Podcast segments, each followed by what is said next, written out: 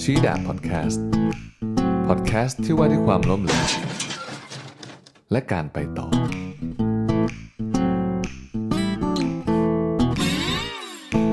ชีดาพอดแคสต์สวัสดีครับ พ่อแม่พี่น้อง วันนี้เราก็มาเจอกันอีกครั้งกับชีดาพอดแคสต์พอดแคสต์ที่ว่าด้วยความล้มเหลวและการไปต่อ ด้วยความรวดเร็ว นี่ก็ EP ที่ 3 ผมทำมันค่อนข้างไหวเพราะรู้สึกว่ามีไฟสนุก แล้วก็รู้สึกได้เป็นตัวเองดี ตอนก่อนหน้านี้เราพูดถึงเรื่องความกลัว วันนี้บังเอิญว่าผมคิดได้พอดีว่า ถ้าเราพูดเรื่องความกลัวไปแล้วเนี่ยเราต้องต่อไปด้วยเรื่องที่จะขยายเรื่องความกลัวพวกนั้น ผมก็เลยอยากจะมาเล่าเรื่องหนึ่ง วันนี้จะมาแบบเปลี่ยนบรรยากาศเลย เพราะว่าก่อนหน้านี้เราเล่าทฤษฎีเล่าอะไรพวกนี้ไปเยอะแล้ว วันนี้ผมจะมา ลองทำแบบใหม่ก็คือการเล่าประสบการณ์ อาจจะคล้ายๆกับหนังสือที่ผมเล่า แต่เป็นประสบการณ์ที่ผมยังไม่เคยเล่าในหนังสือมาก่อน แล้วก็ยังไม่รู้ว่าจะไปเล่าในหนังสือเล่มไหนหรือเพลอๆอาจจะไม่ได้เล่าในเล่มไหนเลยก็ได้ ซึ่งมันเป็นประสบการณ์ที่เกี่ยวเนื่องกับความกลัว แล้วการผ่านมาได้ของความกลัว เป็นประสบการณ์ครั้งแรก ๆ ในชีวิต ผมอยากจะมาเล่าว่า ในช่วงระหว่างที่ผมเป็นคนที่ไม่กล้าเนี่ยชีวิตผมเป็นยังไง แล้วหลังจากที่ผมมีความกล้า หรือฝืนความกลัวออกมาแล้วเนี่ย มันพาผมมาถึงจุดไหน และมีเรื่องอะไรน่าสนุกในชีวิตบ้าง เหตุการณ์นี้เป็นเหตุการณ์หนึ่งที่ผมคิดว่ามันน่าสนใจเลย มันเกี่ยวกับการเดินทางครั้งแรกในชีวิตของผม ไม่สิ มันเกี่ยวกับการเดินทางไปต่างประเทศคนเดียวครั้งแรกในชีวิตของผม ซึ่งทำให้ผมเนี่ย ได้เจอสองเรื่องที่น่าสนใจมาก เรื่องแรกคือ การได้จีบสาวบาหลี แล้วก็ไปถึงบ้านเขาเลยนะ อีกอันหนึ่งก็คือ ผมหลอกแก๊งต้มตุ๋นกลับ อันนี้คือเนื้อหาที่ผมจะมาเล่าในวันนี้ ซึ่งมันแยกออกจากกันไม่ได้ เนื่องจากมันเป็นเหตุการณ์ที่เกี่ยวเนื่องแล้วก็ต่อเนื่องกัน เดี๋ยวเรามาฟังกันว่ามันเกิดอะไรขึ้นมันเป็นยังไง อย่างที่ผมเคยเล่าไป ก่อนที่ผมจะมีความกล้าขึ้นมาเนี่ย ผมก็เป็นคนที่ไม่กล้ามาก่อน ในช่วงชีวิตระหว่าง 10 ขวบถึง 17 ปี เป็นช่วงชีวิตที่แย่ที่สุดของผม ผมเป็นคนที่ไม่เหลือความกล้าอยู่เลย จากปมที่เคยเล่าไว้ใน EP แรก คือการโดนย้ายมาจากจังหวัดแม่ฮ่องสอน ช่วงชีวิตตอนนั้นคือผมมีชีวิตกับการโซนเอาโซนเอาคือการเมื่อลอยแล้วก็คิดถึงเหตุการณ์ที่ผมอยากจะทำ ถ้าเกิดว่าผมมีความกล้าขึ้นมา แต่ผมก็ได้แค่จินตนาการ ว่าอะกูได้เป็นแบบนี้นะ กูได้จีบสาวนะ กูกล้าออกไป เอาของไปให้คนนี้นะ กูกล้าทำหลาย ๆ อย่าง เรื่องหนึ่งที่ผมจำได้คือการเป็น Power Ranger หรือฮีโร่คนใดสักคนหนึ่งที่ออกมาทำเรื่องที่คนอื่นไม่กล้าทำ ผมก็ได้แต่โซนเอาแบบนั้น ฝันว่าวันหนึ่งเนี่ย ผมอยากจะทำแบบนั้นได้บ้าง แล้ววันนั้นมันก็มาจริง ๆ ผมกลับมาจากแลกเปลี่ยน จากเรื่องหนึ่งปีอเมริกาทุกคนน่าจะเคยอ่านกันอยู่แล้ว ถ้าเกิดฟังชีดาพอดแคสต์นะน่าจะเคยมาจากเรื่องนี้ ผมก็ได้ความกล้ามาแบบเต็มแม็กซ์แล้วผมก็คิดว่า ผมจะใช้ความกล้าเนี้ยพาผมไปถึงจุดไหนบ้าง เพราะผมไม่อยากจะอุดอู้อยู่ในโลกที่แคบๆแล้วก็มีแต่ความกลัว ผมอยากจะไปถึงไหนก็ได้ ด้วยความกล้าที่ผมมีตอนนั้น เหตุการณ์ที่ผมกำลังจะเล่าวันนี้เนี่ยมันเป็นเหตุการณ์ที่ เกิดขึ้นหลังจากทริปหลงจริงเวียดนาม ซึ่งบางคนอาจจะเคยได้ดูคลิปมาแล้ว บางคนอาจจะเคยได้อ่านตอนต้นของหนังสือ เพราะว่าผมยังเขียนเรื่องนี้ไม่จบ เรื่องนี้มันเป็นทริปที่ 2 ในชีวิต ซึ่งต่อเนื่องกับทริปเวียดนามเนี้ยแบบระดับแบบอยู่ประมาณสักเดือน 2 เดือน เป็นเรื่องที่เกิดจากผมบังเอิญได้ไปบาหลีกับป้าผม ซึ่งป้าผมตอนนั้นเนี่ยเขาทำขายตรง แล้วบังเอิญว่าเขามีตั๋ว ให้ผมไปบาหลีพอดีผมก็ก็กลัวแหละแน่นอนกลัวแน่นอนอยู่แล้ว เพราะว่าทริปแรกที่เคยไปในชีวิตคือไปเวียดนามแล้วก็ไปกับน้องชายยังมีคนอื่นอยู่ แต่ทริปบาหลีเนี่ยต้องไปคนเดียว แล้วผมก็เรียนรู้จากทริปเวียดนามว่าการเดินทางมันไม่ได้ง่าย ยิ่งเราเป็นเด็กเนี่ยเราเราโดนหลอกได้ง่ายแน่นอน ซึ่งประสบการณ์พวกนี้มันมาจากเวียดนามแล้วผมก็แบบ เชื่อก็ก็กลัว แล้วยุคนั้นมันเป็นยุคที่ไม่มีสมาร์ทโฟนแพร่หลายขนาดนี้คือ คนอื่นเขาอาจจะใช้ BlackBerry ใช้ iPhone รุ่นแรก ๆ กันแล้ว แต่ว่าผมยังไม่ใช้ผมใช้มือถือขาวดำหมายความว่าไงผมไม่สามารถติดต่อที่บ้านได้ ความรู้สึกไม่ต่างอะไรตอนที่ผมไปเป็นนักเรียนแลกเปลี่ยนเลย แต่ผมคิดว่าครั้งนี้จะเป็นครั้งที่พิสูจน์ความกล้าของผม ผมก็ไปเลย ไปกับป้าผม ตอนแรกเราก็อยู่ที่โรงแรมโรงแรมหนึ่งก็ฟังสัมมนาเราก็ไม่รู้ไม่รู้เรื่อง มาแต่ขายของคุยกันเรื่องเงินเฮฮาซึ่งตอนนั้นผมไม่อินไม่อินเรื่องนั้นเลย ผมแค่คิดอย่างเดียวว่า ผมไม่อยากอยู่ที่โรงแรมเนี่ย ผมอยากจะออกไป beach ข้างนอก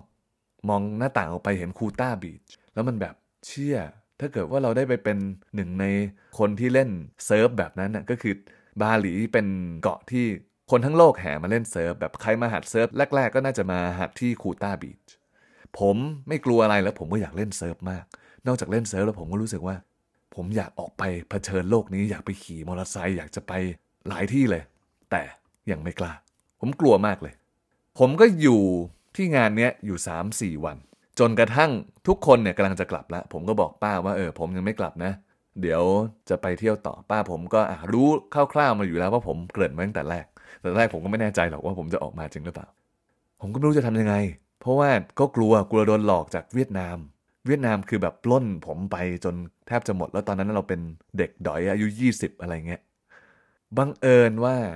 ช่วงนั้นเนี่ยผมกำลังฝึกจีบผู้หญิงอยู่ แล้วผมเรียนรู้ว่าการจีบผู้หญิงเนี่ยมันเป็นเรื่องของการที่คุณเข้าไป approach เขา ไม่ใช่เรื่องของการมานั่งเฉยๆแล้วให้เขามาคุยกับเราเองไม่ใช่ ถ้าคุณสนใจครับคุณต้องเข้าไปหาเขา ที่โรงแรมนั้นเนี่ยมีผู้หญิงหน้าตาจีนๆคนหนึ่ง ซึ่งผมไม่รู้หรอกว่าเขาเนี่ยเป็นใคร แต่ผมเห็นเขามาหลายวันแล้ว แล้วเขาก็ค่อนข้างดูแลคนอื่นดี ผมคิดว่า ผมอาจจะใช้ผู้หญิงคนนี้เป็นสะพาน แล้วก็พาผมไปรู้จักกับเมืองคูต้าบีชก็ได้ เพราะว่าด้วยความที่ยังไม่กล้า วันหนึ่งผู้หญิงคนนี้ยิ้มให้ผม ผมก็เดินตรงเข้าไปเลย แบบ เฮ้ย ไปทำความรู้จักเขาสวัสดีครับ นู่นนี่ปึ๊บปึ๊บปึ๊บปึ๊บแล้วก็จบการคุยแบบนั้น คือด้วยความที่เป็นเด็กมันกลัวมัน มันก็ถามเขาไปตรงๆว่า มันจะเป็นไปได้ไหมที่คุณจะพาผม ออกไปหาโรงแรมข้างนอก เขาก็งงๆนิดหนึ่งว่า เฮ้ย อะไรวะเขาก็แบบไม่รู้จะยังไง แต่เขาด้วยความที่เขา nice เขาก็อยากไปช่วยแหละเขาอยากช่วยเขาเหมือนคนคนไทยเลย เขาอยากช่วยแล้วเขายิ่งเขารู้ว่าเรามาจากประเทศไทยแล้ว แล้วเราพูดภาษาอังกฤษได้นะเขาก็แบบอะอยากช่วย เพราะเขาก็บอกว่าเขาฝึกภาษาอังกฤษอยู่พอดี เขาก็ไปถามพวกผู้ชายในแก๊งพวกผู้ชายในแก๊งเนี่ยเขาก็ไม่ไม่ไว้ใจ ผมเท่าไหร่ ตอนนั้นผมน่าจะเกรียนๆแล้วหน้าตาหืนๆนิดนึง แกงก็บอกว่าเออทำไมต้องไปส่งด้วยอะไรเงี้ยเออก็บอกทางบอกแผนที่ไปก็ได้เนี่ยเขาก็ไปเองได้เนี่ยคือตอนเนี้ยถ้าตอนโตคิดกลับไปมันก็ได้แหละมันก็ควรจะเป็นแบบนั้นแต่ตอนเด็กตอนนั้นน่ะมันไม่ได้คิดแบบนั้นมันรู้สึกว่าเฮียกูว่ายากมากเลยอะยังไม่เคยไปเผชิญความกลัวขนาดเนี้ยเวียดนามก็ทำกูไว้เยอะทีเดียว แต่สุดท้ายเนี่ยเขาก็ไม่ได้มาส่งผม เขาก็ทิ้งเบอร์โทรศัพท์ น่าจะทิ้งเบอร์โทรศัพท์นะผมจำไม่ได้ น่าจะเบอร์โทรศัพท์หรืออีเมลไว่านี่แหละ แล้วก็ให้ผมติดต่อเข้าไปผมก็โอเค อย่างน้อยเนี่ยผมก็ได้ทำดีที่สุดละ ผู้หญิงคนนี้ผมไม่ได้ตั้งใจจะจีบอะไร ผมแค่อยากจะทำความรู้จักแล้วก็ เออถ้าได้จีบก็ดี ตอนนั้นคือไม่มีแฟนแล้วก็เด็กมาก แต่สุดท้ายเนี่ย เรื่องผมกับผู้หญิงคนนี้มันยังไม่จบอะเดี๋ยวเว้นไปก่อน ปรากฏว่าสิ่งที่ผมต้องทำก็คือ ผมก็ต้องแพ็คกระเป๋า แบกใส่หลังลงมาเอง แล้วก็เดินออกจากโรงแรม ไปเผชิญโลกเพียงลำพัง ตอนนั้นอายุ 20 ไม่มีมือถือไม่มีอะไรเลย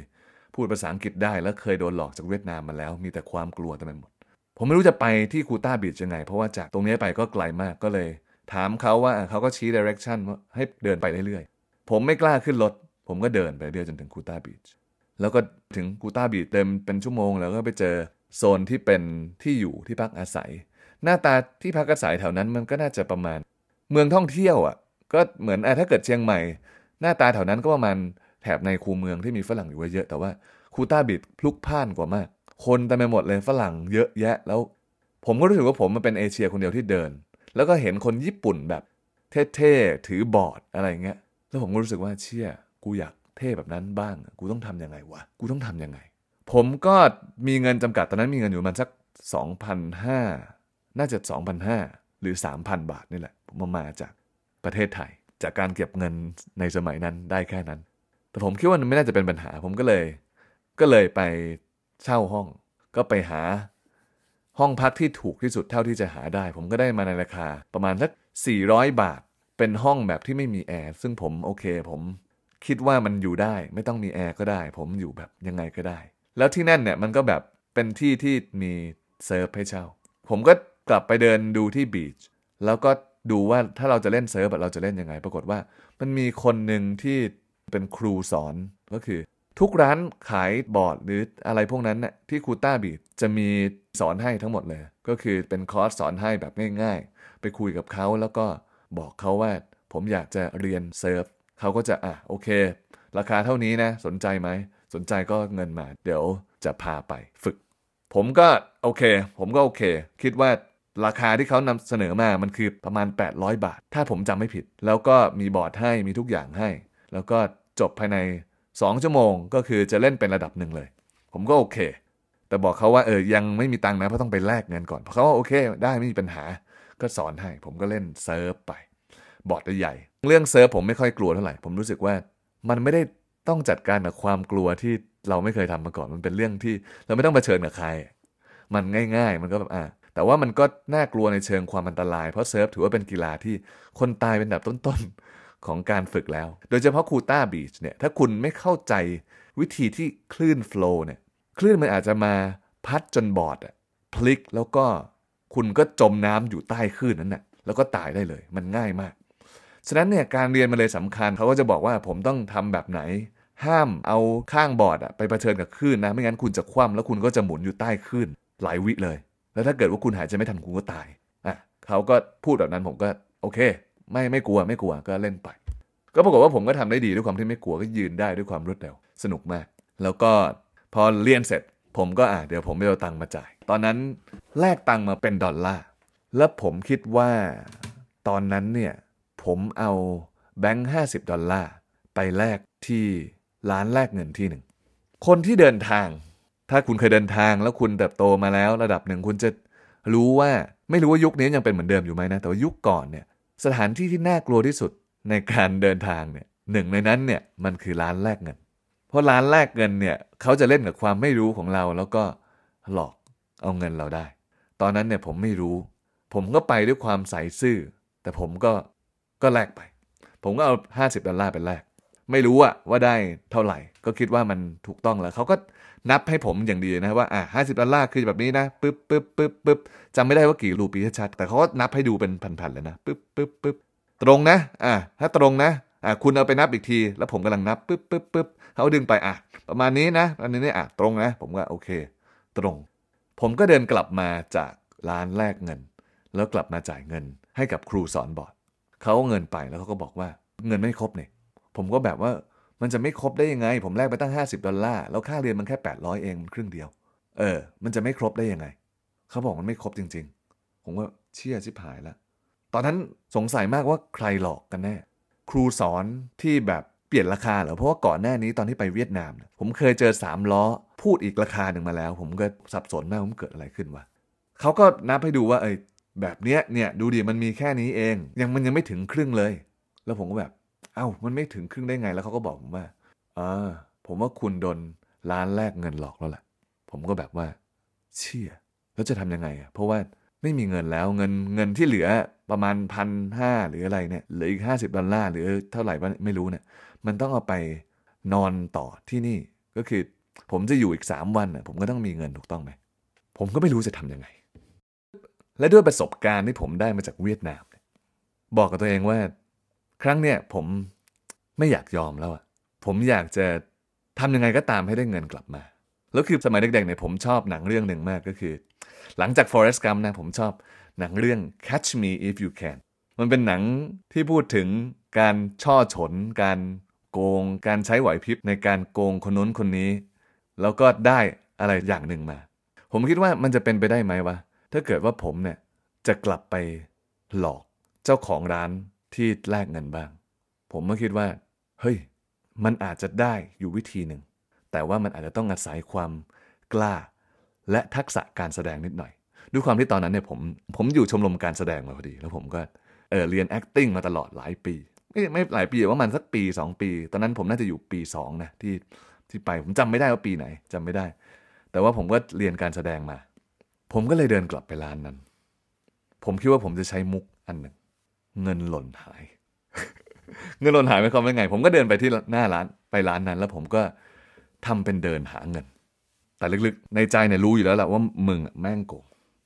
เราก็เดินแบบเดินแบบเครียดเลยเชี่ยเฮ้ยทำหน้าแบบหน้าเสียอยู่หน้าร้าน แล้วก็เดินแบบเกาหัวแล้วก็แบบทำหน้าเหมือนจะร้องไห้อยู่หน้าร้าน แล้วก็แบบ แบบไม่โอเคอะ เออ จนไอ้เจ้าของร้านเนี่ย แม่งทักผม ว่าผมเนี่ยกลับมาหาอะไร ผมบอกว่า คือตอนที่ผมแลกเงินคุณไปเมื่อกี้เนี่ย ผม ผมคิดว่าผมอะต้องทำเงินหล่นหายแน่เลยว่าผมเอาเงินไปจ่ายค่าบอร์ดไม่พอ คือนั้นเป็นเงินก้อนสุดท้ายของผมด้วยผมแบบ เพราะผมคิดว่าถ้าเราพูดตรงๆเนี่ย คนพวกเนี้ยไม่ยอมรับแน่นอน ผมก็เลยใช้วิธีตอแหลไปเออผมผมหาตรงนี้ไม่เจอผมขอเดินเข้าไปในร้านคุณได้ไหม ซึ่งร้านเขาเนี่ยแม่ง เล็กมากไอ้เหี้ยแม่งเล็กนิดเดียวเป็นสี่เหลี่ยมโง่ๆอันหนึ่งอะไรเงี้ยแล้วผมก็เดินไปที่ร้านแล้วผมก็แบบ เข้าไปในร้านแล้วผมก็เดินวนอยู่นั่นประมาณสามสี่รอบ สี่เหลี่ยมเล็กๆนั่นนะเชื่อทำยังไงดี อะไรอย่างเงี้ยทำหน้าแบบไม่ไหว เออ ผมเดินอยู่มาสักสองสามนาทีมั้งจนเจ้าของร้านเนี่ย คงอาจจะสงสารหรืออะไรไม่รู้แหละ แต่มันไม่ยอมรับแน่นอนผมก็บอกผมว่าอะมานี่มานี่ให้ผมเดินไปผมก็ครับ อะไรเหรอครับ เอางี้แล้วกัน ถือว่าผมเนี่ยสงสารคุณ มันก็นับเงินมาให้ปึบปึบปึบปึบปึบแล้วก็เอาเงินมาให้ผมอะประมาณหกร้อยบาทบ้าง ก็ประมาณเกือบครึ่งหนึ่งของเงินที่เขาโกงผมไป ไม่ใช่ดิก็คือมันคือครบแหละ แต่ว่าสาเหตุที่ผมไปแลกเงินที่ร้านเนี่ยเพราะว่าrate เงินเนี่ยมันให้เยอะที่สุด มันให้มากกว่าที่อื่นน่ะเยอะมาก ฉะนั้นเนี่ยถ้าเกิดคิดตาม rate จริงๆเนี่ยผมได้เงินกลับมา เกือบเท่ากับจำนวนที่ที่ผมควรจะได้แบบการแลกโดยปกตินะเขาก็ให้ผมมา เขาก็บอกว่าอะถือว่าผมเนี่ยสงสารคุณแล้วกัน แต่ผมไม่ได้โกงนะ ผมไม่ได้โกงไอ้เหี้ยแม่งแม่งแม่งออกตัวเลยผมไม่ได้โกงนะ ผมไม่ได้โกง ผมเป็นฮินดูดูสิแล้วก็ไหว้มือด้วยไหว้ไหว้ยกมือไหว้ยกมือ คือบาหลีเป็นเกาะของฮินดู ไหว้ยกมือเนี่ย ผมนับถือพระแม่อะไรก็ไม่รู้ของเขาแม่ก็พูดมาผมก็โอเคครับครับโอ้ยผมก็แบบขอบคุณมากเลยครับโอ้โหถ้าไม่ได้คุณผมน่าจะแย่มากเลย ขอบคุณมากเลยครับ ผมไม่รู้ว่าเงินมันตกไปตรงที่ไหน ผมก็เดินออกกลับออกมา แล้วพอพ้นจากร้านปุ๊บผมก็แบบ ไอ้ควาย ผมอย่างนั้นเลยผม ไอ้ควาย ผมรู้สึกภูมิใจมากเลยนะตอนนั้นนะผมรู้สึกว่าไอ้เหี้ยตอนที่เราโดนหลอกอะเราไม่มีทางรู้ได้เลยว่าเรา เราจะโดนหลอกไหม แต่แน่นอนคนไม่เคยเดินทางแล้วไปร้านแบบนี้โดยที่ไม่ศึกษาหาข้อมูลแบบผมในตอนนั้นเนี่ยแล้วยุคมันไม่สามารถหาข้อมูลได้ง่ายขนาดนี้ มันโดนแน่นอน ตอนนี้ทุกคนเสิร์ชหาในอินเทอร์เน็ตแล้วก็แลกมาจากบ้านอยู่แล้วมัน ธุรกิจเนี้ยในปัจจุบันเนี้ยไม่มีอยู่แล้ว แต่ตอนนั้นผมกลับออกมาด้วยความรู้สึกว่าไอ้เหี้ยไอ้เหี้ยแม่งมันชิบหายเลยว่ะ มันมากเลย มันมาก เพราะว่าเอาคิดกันดีๆ เราเป็นเด็กอายุ 17 แล้วฮินดูคนนั้นน่ะแม่งไอ้เป็นผู้ชายผมยาวมัดมวย หนวดเคราเฟิร์มตัวเท่าควาย ใหญ่กว่าผมมันสองเท่า แล้วก็มีเพื่อนหนึ่งแม่งสองสามคนอยู่ในอยู่ในร้าน การที่คุณกลับไปแล้วบอกเขาว่าเฮียมึงโกงกูอะมึงเอาเงินกูมาเลยนะ ผมว่ามันเป็นวิธีที่โง่ที่สุดละมึงโดนกระทืบในร้านแน่นอน ถ้ามึงไปพูดแบบนี้ ผมคิดว่ามันไม่ใช่วิธีที่น่าจะเอาเงินกลับมาได้ แต่การที่ผมทำตอแหลไป เออ อะใช้ความเป็นเด็กด้วย แล้วก็กลับไปพูดกับเขาแบบนั้น แล้วก็ขอบคุณเขาด้วย ไม่เป็นไรไม่ผมไม่มีศักดิ์ศรีอยู่แล้ว ผมยังไงก็ได้ แต่เราก็ไม่สามารถหาหลักฐานมาพิสูจได้อยู่แล้วว่าเขาโกงอะใช่ไหมเพราะว่าตอนที่เราเอาเงินมามันก็ไม่มีใบแลกเงิน เพราะร้านสมัยนั้นอะมันเป็นแบบนั้น มันแลกสดๆแล้วมันก็แบบง่ายๆอะแลกแค่นี้มันก็ไปนะมันไม่มีหลักฐาน มันไม่มีทางที่จะมายืนยันได้อยู่แล้วว่าไอเนี่ยโกงกู ผมก็ ออกมาด้วยความรู้สึกเยี่ยมมาก แล้วก็ไม่ต้องกลับไปจ่ายเงินให้กับครูสอนบอร์ดเพิ่มด้วยเพราะว่าพอครูสอนบอร์ดเห็นว่าเราโดนโกงเยอะขนาดนั้นแล้วเนี่ยเขาก็เลยลดราคาให้ก็เหลือเท่าที่ผมเอาไปให้เขา ฉะนั้นเนี่ยถ้าเกิดว่าผมไม่กลับมาเอาเงินหรือมาหลอกเจ้าของร้านนี้คืนเนี่ยวันนั้นผมอาจจะไม่มีเงินกินข้าว ผมก็แบบเชื่อแฮปปี้มากได้ตังค์หกร้อยมาเพิ่ม น่าจะอยู่ได้ตั้งหนึ่งวันหรืออะไรเงี้ยเออก็กลายเป็นว่าเออวันนั้นเนี่ยเยี่ยมมาก แต่ทริปนี้ยังไม่จบ หลังจากที่ผมเนี่ยไปได้เงินคืนมาแล้วเนี่ย ผมก็รู้สึกแบบพราวมาก ผมรู้สึกว่าเชื่อชีวิตมันสนุกจังเลยว่ะชีวิตชีวิตมันสนุกมากเลย ผมก็เลยมีความมั่นใจมาก ผมก็เอางี้แล้วกัน กูไม่อยู่แล้วคูต้าบีชเดี๋ยวกูจะเช่ามอเตอร์ไซค์ไปเมืองอุบุตแต่ก่อนที่พอดแคสต์ตอนนี้มันจะยาวเกินไป เดี๋ยวผมขออนุญาตตัดมันตรงนี้ก่อน เดี๋ยวตอนหน้าเนี่ยผมจะมาเล่าเรื่องต่อว่าทริปอุบุตเป็นยังไง แล้วผมกลับไปเจอผู้หญิงบาหลีคนนั้นอีกครั้งได้ยังไง ซึ่งผมไปถึงบ้านเขาเลย วันนี้ก็เจอกันแค่นี้ครับ ชี้ดับพอดแคสต์รอบหน้า เดี๋ยวเรามาเจอกันใหม่ สวัสดีครับ